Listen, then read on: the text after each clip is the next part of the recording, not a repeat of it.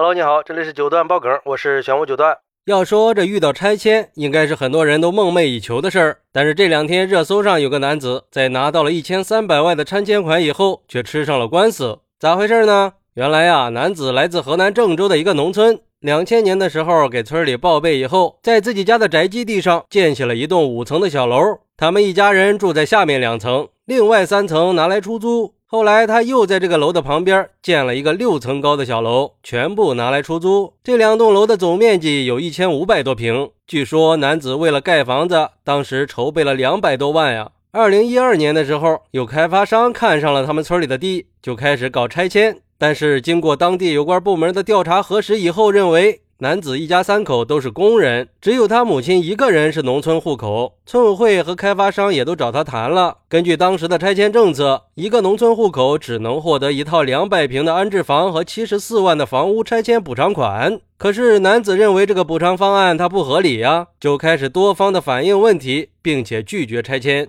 到了二零一七年的时候，这开发商为了加快开发的进度，就主动找他谈了搬迁的事儿。而且，男子在同一天里就给开发商签订了三份拆迁补偿安置补充协议。根据其中一份的介绍，开发商为了加快工程进度，愿意承担城中村改造的时候给男子造成的损失，并且开发商事后还给他出具了一份承诺书，说公司和男子签订的三份协议全部属于公司自愿。然后，开发商在给他出了承诺书以后，分两次转账给了男子一千三百二十一万的拆迁补偿款。但是，没想到在两年后的二零一九年，开发商却突然反悔了，并且报警说男子涉嫌寻衅滋事。因为当时男子一直拒绝拆迁，导致开发商的正常改造工作停滞了五年。就光土地成本这一项，就已经造成公司损失高达四点五亿了。为了项目的整体改造顺利进行，公司也是迫于无奈才签的字，同意男子提出的各种不正当补偿费用。之后就以男子非法占有、采用要挟的手段，迫使开发商交付财物的理由提起了诉讼。二零二一年的时候，一审宣判男子犯寻衅滋事罪，判有期徒刑四年，并且追缴涉案的全部赃款。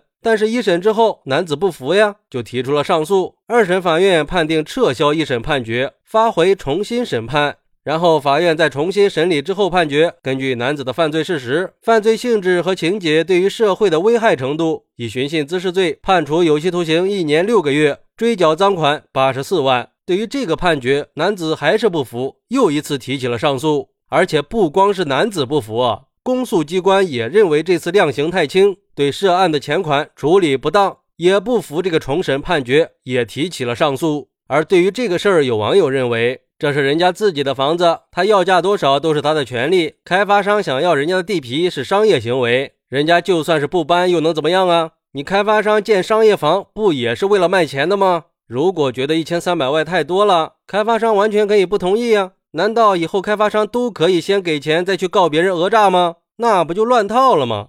还有网友说，像这种赔偿问题，千万不能私下解决，一定要保存好相关的视频证据。最好在警方的公证下进行。最重要的一点，赔偿的金额一定要让开发商自己提出来，千万不要房主本人说呀。这一点非常重要，一定要记住，要不然就会像上面这样发生立场转变。也有网友说，这开发商不讲道义，这是正常的商业行为，没有任何问题。你自愿给的拆迁款，而且既然开发商说是男子胁迫他们签的补充协议，那就应该给出人家胁迫他们的证据。如果没有证据，那就是诬告，应该追究开发商的责任。反正我觉得开发商是没有这些证据的，要不然男子也不可能一直上诉。再说了，如果说开发商真的被人家胁迫了，他们为什么当时不报警呢？而是要等到两年以后？其实我也想不明白这一点啊，开发商为什么要在两年以后才报警呢？到底是出于什么目的的？这契约精神还是要有的吧？还有这个男子，本来拿到拆迁款可以好好的度过下半生了，没想到这笔巨款却成了让他身陷囹圄的枷锁呀！还是希望这个事儿能够受到公平公正的审理吧，希望能够还原事情的真相。好，那你是怎么看待这个事儿的呢？快来评论区分享一下吧，我在评论区等你，拜拜。